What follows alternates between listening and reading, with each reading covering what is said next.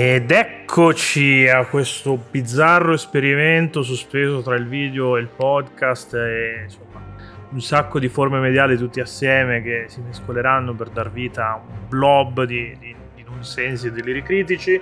Io sono Pietro Iacullo, la voce della ribellione e siamo qui, o meglio siete qui perché il pubblico è sul posto in questo momento perché, ci, perché vi, st- vi state domandando anche voi che fretta c'era Benedicta Primavera o, o, o, meglio, entriamo un po' più nel dettaglio di, di cos'è questa pagliacciata. Questa pagliacciata vuole essere un discorso attorno a Final Fantasy XVI, parlando sia di insomma, quello che è stato insomma, la, la ricezione la critica, il dibattito critico attorno a, a Final Fantasy XVI. Il sottotitolo del video è Final Fantasy XVI raccontato senza essere cagne maledette, citazione di Boris. Quindi se, se si cita non si offende nessuno, no? Suona così la diffamazione al guinzaglio di embarghi richiusoni, perché appunto io il gioco me lo sono giocato bello bello tranquillo durante le ferie, ci ho messo i miei 15 giorni, non ho dovuto fare i rascioni, ho potuto parlarne anche con, confrontandomi con altre persone in community, approfitto per ringraziare eh, i ragazzi, le ragazze, tutto quello che ci sta in mezzo in uh, Chiocciola Join the Rebellion e sul nostro gruppo Patreon, eh, dove appunto è stato aperto un po' per, per popular demand un topic dedicato a Final Fantasy, una cosa che, che poi vorremmo ripetere cercando di capire come, come, come, integrarla in un discorso contro l'hype, però è, stato, è stata una bella esperienza. Se sono qui a, a, registrare questa cosa cercando di darle una forma un po' più strutturata è, è anche grazie insomma, a queste persone che, che ci tenevo a, ringrazi- a ringraziare. Chiocciola Join the Rebellion su Telegram per chi non ci fosse, per chi volesse interagire. Ormai mi sa che il discorso attorno a Final Fantasy sta sfumando, però si sa mai. E comunque, appunto, dicevo, altri giochini. Io partirei dal, appunto da cosa si è detto di, di Final Fantasy XVI prima ancora che Final Fantasy XVI uscisse. E quello che si è detto è soprattutto come, come si vede a schermo per chi sta seguendo su, su YouTube. Eh, si è detto che, che Final Fantasy XVI è primo capitolo action della serie, un punto di rottura netto con quello che, che è stato il, il, passato, con gli altri non, non 15 capitoli perché vanno tolti i due MMO, però ecco, con, con gli altri capitoli core, chiamiamoli così, della, della main line della, della serie. È una dichiarazione che, insomma, una presa di posizione esplicita di Square Enix che non solo ha coinvolto, ha coinvolto Ryoto Suzuki, eh, ovvero appunto... Eh, chi si è occupato del combat system di, di Devil May Cry 5 ma appunto ha, ha, messo in bocca a Yoshida e insomma altre figure di rappresentanza tutto questo discorso per cui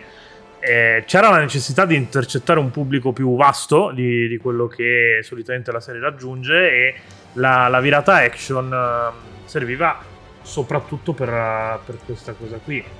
E quello che mi chiedo io però appunto dopo aver giocato il gioco è queste sono Chiaramente le dichiarazioni del, del team vanno riportate in quanto tali, in quanto virgolettati. Il compito della critica poi dovrebbe essere andare a verificare se, se c'è del fondamento in, in queste cose o, o, meno. E il fondamento qui non dico che non ci sia perché chiaramente un gioco, un gioco più action rispetto a, uh, ad altri capitoli, ma non drammaticamente più action mi verrebbe da dire. Eh, agevolo videata con un po' di gameplay, appunto, preso da, dallo state of play eh, in cui il gioco è stato, è stato annunciato. Eh, sì, il gioco è sicuramente più, più d'azione, cioè, rispetto al eh, classico JRPG a turni, ma rispetto a un Final Fantasy VII Remake per, fa- per fare un altro, un altro, esempio comunque di, di, di, di titolo relativamente recente nella, nel pregresso della, della, serie. È davvero così più action? Sì, manca tutta la, la parte di gestione del party, per esempio, mancano le debolezze elementari dei vari elementi. Fuoco fa danno anche ai nemici di fuoco in Final Fantasy XVI. Da questo punto di vista è molto semplificato, ma andando all'essenza del, del battle system, andando alle botte proprio, vedete com- co- come ci si mena in Final Fantasy XVI. È davvero così diverso da come ci si mena in Final Fantasy VII Remake? Va dalla mano, io sinceramente non, non, ho, non ho trovato tutte queste differenze marcate da, da, da questo punto di vista. Anzi, cioè, mi sono trovato all'interno di un ecosistema chiaramente molto semplificato eh, per i motivi già detti, ma anche per, per, per altre facilitazioni che, che esistono. So, il numero di pozioni, per esempio, che viene, che viene elargito, il continua che ti, ti, ti riporta a piena vita ad un particolare checkpoint rifillando tutti i consumabili per fare insomma due, due esempi estremi.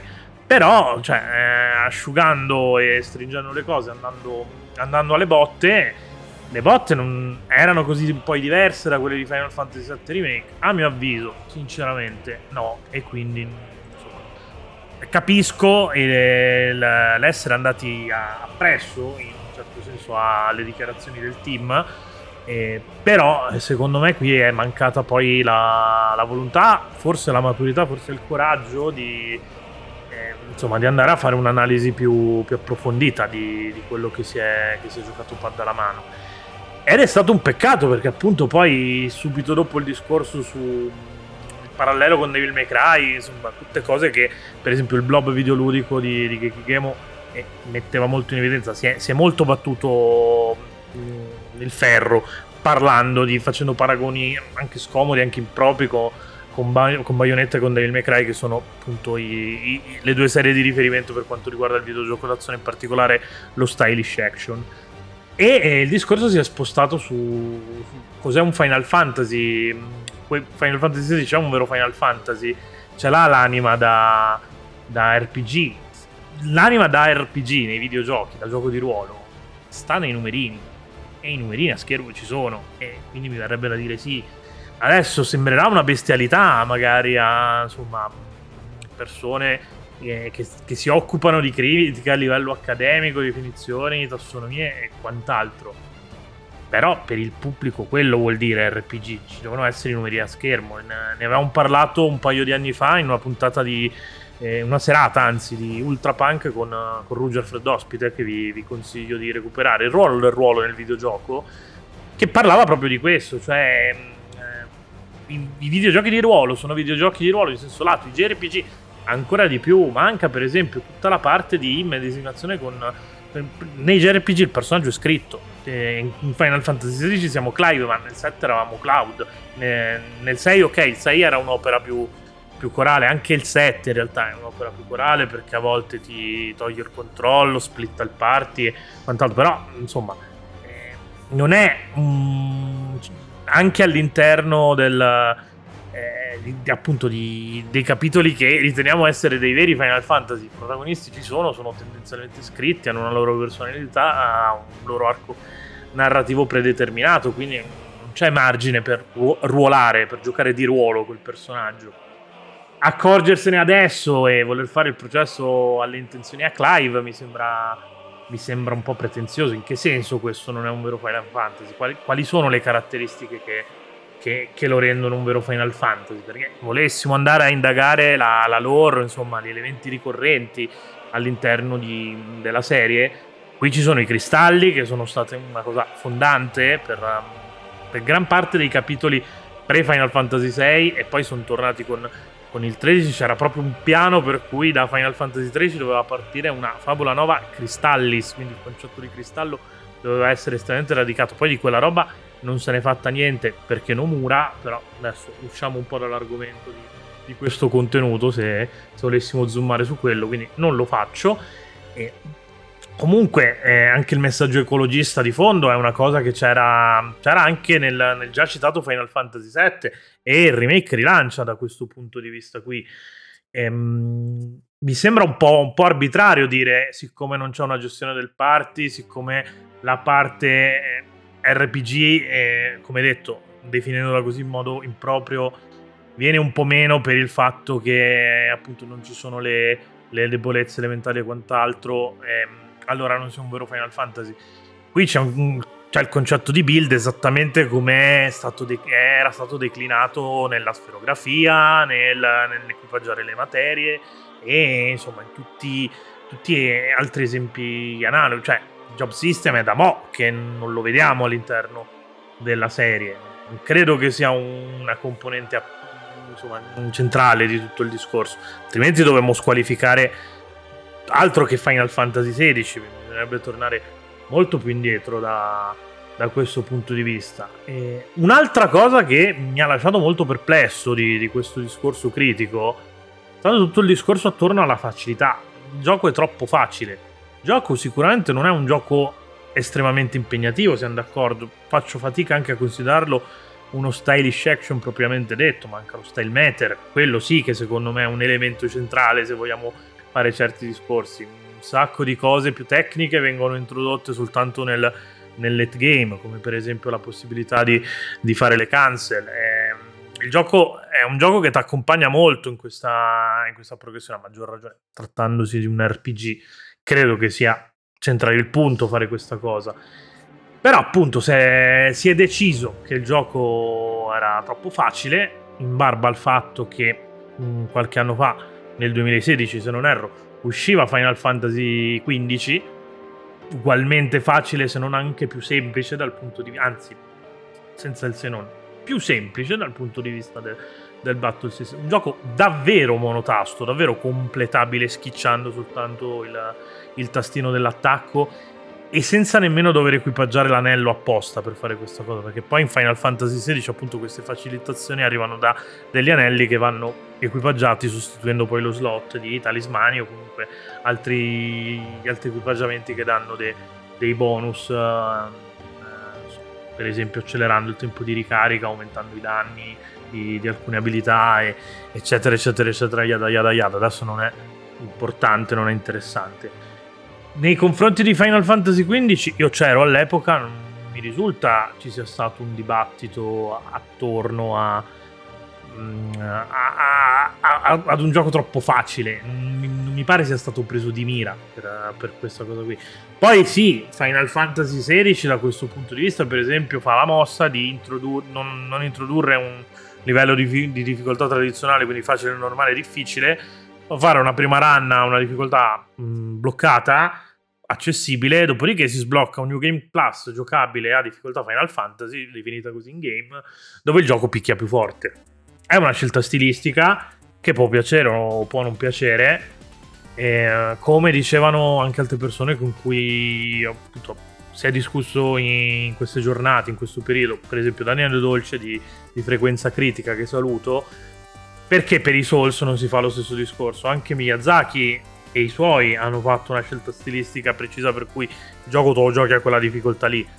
Mi sembra un po' pretenzioso tirare fuori questo argomento ad hominem. Poi, per carità di Dio, rimane legittimo dire il gioco è troppo facile. Secondo me, però, è poco chiaro il concetto di si è scambiata la facilità con, eh, con l'accessibilità, con il cercare di andare mh, incontro un pubblico, anche con la possibilità di giocarlo senza andare ad approfondirne in modo insomma in modo, in modo deep i, i sistemi. Ci sono degli icon più complicati da utilizzare, da gestire, degli icon che, che, che invece Clive ha a disposizione all'inizio. Fenice è il più facile tendenzialmente da, da, da portare avanti da questo punto di vista qua. Questa complessità però esiste, cioè è vero che il battle system può essere declinato in un modo semplice, ma è un po' come lamentarsi che in un Souls si decide di giocare il mago, per esempio, con un personaggio con tanti punti su, sulla magia, che è notoriamente la easy mode in quelli che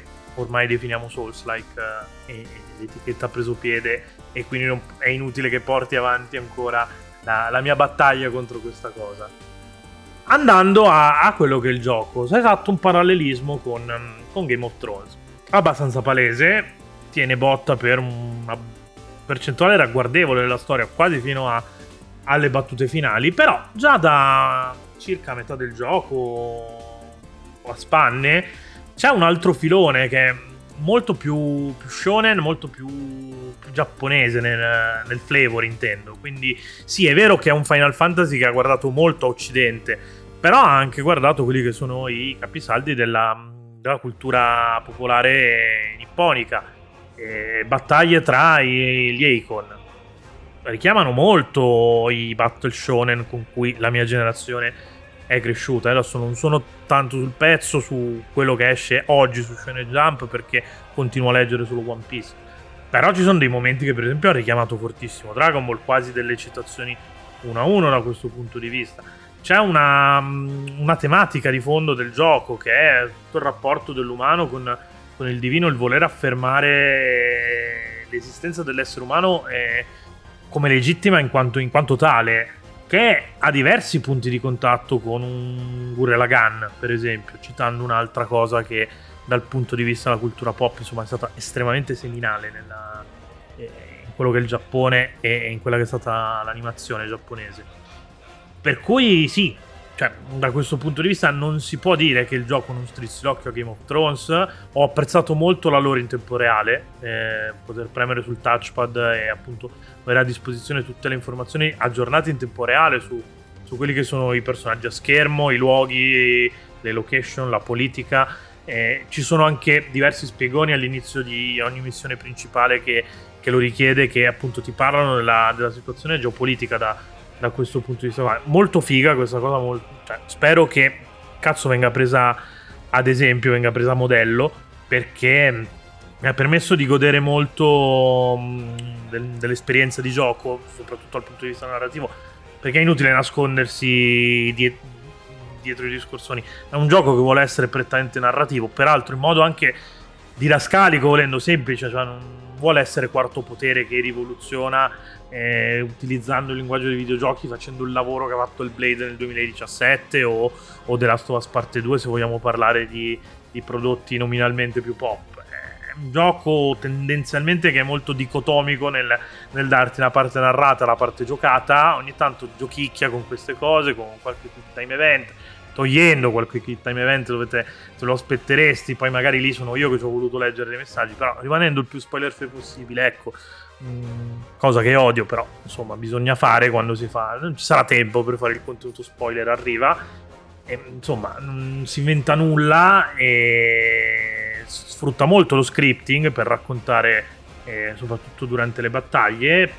Però è un gioco che ecco, si racconta la vecchia, in questo non c'è nulla di male. E è un gioco che voleva essere un livellatore, voleva essere qualcosa per tutti, quindi c'è un ovvio intento sia autoriale, perché io ci credo che Yoshida volesse, volesse fare il Final Fantasy che il più possibile, ecco, vicino alle persone e quindi si è cercato di fare qualcosa che fosse giocabile e, e, giocato anche da un pubblico che di solito non gioca. La strizzata d'occhio Game of Thrones da questo punto di vista è molto funzionale da questo punto di vista, ma anche poi tutto il lavoro che si è fatto di quality of life. Citavo prima il, eh, il lore book in tempo reale che mi ha ricordato molto poi quella che è la mia esperienza di lettura. Io leggo quasi, quasi esclusivamente ormai in ebook proprio per la possibilità di poter prendere note e ricordarmi i nomi, chi sono i vari personaggi, eh, con, con, un semplice tocco e quant'altro. Anche tutte le semplificazioni ruolistiche, tra virgolette, che, che si citavano prima, eh, l'eliminare i danni elementali, per esempio, è, è chiaramente una strizzata d'occhio. Gli anelli che, che facilitano il gioco. Per chi volesse fare quel passino in più, la possibilità di giocare appunto se- senza andare nemmeno mai a scoprire le complessità delle de meccaniche più profonde proprio dal punto di vista del battle system. C'è un Icon che si occupa di quelle cose lì, basta non equipaggiarlo, si continua a giocare felice dall'inizio alla fine, si va proprio tranquillamente, si arriva, um, si arriva dove bisogna arrivare, se non ci si arriva e si muore eh, al game over comunque appunto è piena vita, si ricomincia da un checkpoint avanzato, quindi non con il boss a piena salute, con tutte le pozioni refillate, quindi tre pozioni e tre pozioni pesanti. Mm, insomma, più di così non si poteva fare a livello di quality of life. È chiaro che questa cosa scontenta chi cerca. Eh, se, se, se, lo si approccia aspettandosi un Devil May Cry 5, è chiaro che questo non voleva essere Devil May Cry 5. Cioè, ha ripreso delle idee da quello che è, che è il genere d'azione, però, come, come dicevo, è più un discorso di ehm, di comunicarsi come videogioco d'azione, come è un Final Fantasy VII Remake eh, scevra- scevro di, di, di, alcune funzionalità e soprattutto la gestione del party. Ecco, non stiamo parlando di chissà quale rivoluzione, chissà quale l'esame sta da, da questo punto di vista. Il battle system, appunto, è semplice, ma questo non rende il gioco troppo facile. E volendolo andare a cercare questa complessità, c'è, c'è, c'è una sfida, c'è è capitato nel, su Join Rebellion che a un certo punto iniziassimo a scambiarsi proprio consigli ehm, sulle build da utilizzare, su quali su quali icon e su quali abilità assegnare a Clive e su come investire i, i punti abilità che servono a livellare, perché purtroppo il gioco è parco di questa cosa. Ho parlato tanto appunto di un gioco estremamente facile, però poi a livellare è, è, è, vero che poi ogni punto che viene speso può essere recuperato, c'è un respec gratuito direttamente da, dall'interfaccia, tra l'altro non complessivo ma appunto delle singole abilità con possibilità di bloccarle a schermo le, le, abilità che si dicono ok no questa per me è fondamentale non voglio correre l'errore di, di toglierla per sbaglio c'è possibilità di bloccare l'abilità in modo che eh, i punti non possano essere ripresi dietro questa cosa funziona molto bene dal punto di vista del, dell'interfaccia appunto della, della, quality of life. Però appunto andando a cercare eh, la complessità l'appagamento c'è c'è assolutamente. Ci sono fatti degli errori. La progressione delle armi non ha un cazzo di senso per esempio. Di fatto ti trovi a se non per qualche arma da New Game Plus eh, che richiede appunto materiali specifici e fare missioni secondarie, piripipiripò. Tendenzialmente si avanza nella storia comprando quella che è la spada più figa o andando al fabbro a far riforgiare quella che è la spada più figa. Eh, non c'è un vero senso di progressione da, da, questo punto di vista. Un po' tutta la parte dell'equipaggiamento, ecco, è, è stata gestita così. In generale, un po' tutto il, il, eh, quello che riguarda le quest non è particolarmente brillante, nel senso che le secondarie sono effettivamente diverse secondarie sono la Dupal, le altre sono ben infiocchettate, danno anche una, una reward narrativa, permettono di approfondire poi i personaggi che purtroppo poi la storia non, non riesce a valorizzare a, do, a dovere.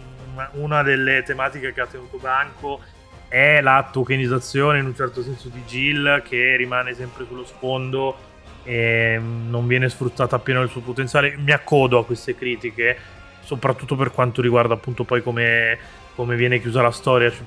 Ci sono delle, delle, cose che evidentemente fanno un po' storcere il naso, non stanno neanche tanto in piedi dal punto di vista narrativo. Poi a dirla tutta anche la premessa iniziale, cioè la premessa iniziale di tutta la storia è che in questo mondo la magia si può utilizzare o tramite i cristalli o appunto ci sono delle persone che si chiamano portatori che la possono utilizzare anche senza però questo comporta a tendere alla pietrificazione del loro corpo, e i dominanti che sono invece le persone che hanno dentro di loro un icon e possono richiamarle la forza. Dominanti e portatori sono schiavi tendenzialmente all'interno del mondo di, di Final Fantasy. Sono gli ultimi degli ultimi, vengono sfruttati in tutte le terre eh, presentate su, sulla mappa di gioco eh, per, per scopi bellici, per l'economia, contano un cazzo e questi cioè letteralmente Titano è, gra- è grosso come Godzilla, quindi cioè, nel senso i... sono persone che se si fossero messe d'accordo potevano conquistare il territorio, iniziare a emettere moneta per i cazzi loro e mandare in culo tutti gli altri. Questa cosa non sta tanto in piedi che le persone più potenti del mondo siano trattate alla strega di schiavi, però sospensione dell'incredulità si va avanti, non è la cosa peggiore e più incoerente che, che ci ha messo davanti un videogioco. Ciao Davide Negabbia da questo punto di vista qui e mi viene da dire che comunque a parte questa roba qui, a parte appunto gli scivoloni che, che citavo prima, insomma la lore è molto interessante, tutta la parte politica è, è gestita un gran bene, ci si perde un po' nei, nei discorsi di Guren Lagan verso la fine perché diventano a mio avviso un po' stucchevoli, un po', un po ripetitivi, anche un po' criptici, perché vengono introdotti, vabbè, viene introdotto il concetto di mitos già quasi a prima della metà del, del gioco verso la fine viene tirato in mezzo quello di Logos senza eh, contestualizzarlo tanto e spero che non riteniate questa cosa spoiler perché non siete veramente da prendere a schiaffi con una pistola carica. Salutiamo parliamo di videogiochi. No non dovevo dirla però ormai l'ho detta.